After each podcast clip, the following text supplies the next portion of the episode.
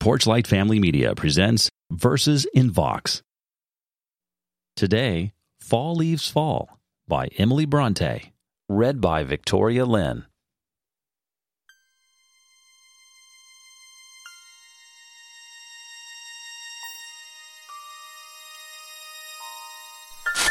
Fall, leaves fall. Die, flowers away.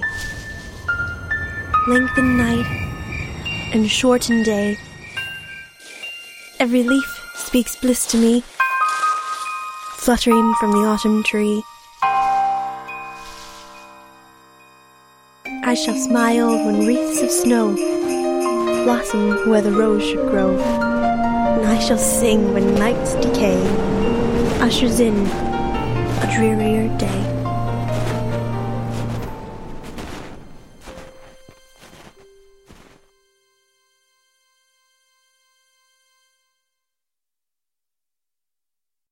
Verses in Vox is a presentation of Porchlight Family Media. For more information on today's featured work and for the full credits for this recording, please visit us at pfm.link forward slash verses.